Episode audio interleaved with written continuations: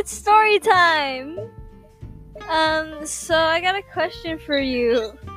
Have you um almost burned down your house by using the microwave? Well, I almost did. so, um I was warming up a muffin, right? And it had that little wrapper around it. I don't I don't know what you call those. But yeah, it had a wrapper around it. I put it in the microwave. I meant to put 30 seconds on the timer.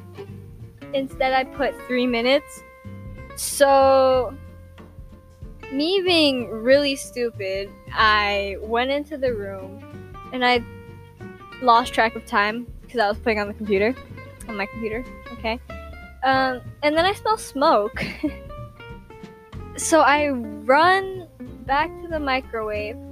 I stopped the timer. There was only one minute left, so I'm glad it didn't finish. Um, I open the microwave. I just see like my tiny little muffin on fire. Um, so yeah, it's it ended up smelling like smoke for days. Like I didn't count how many days, but yeah, it smelled like smoke every single day.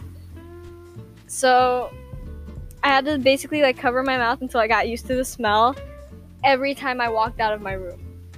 So yeah, life lesson don't leave whatever you put in the microwave unsupervised. Cause you never know when they're gonna catch fire.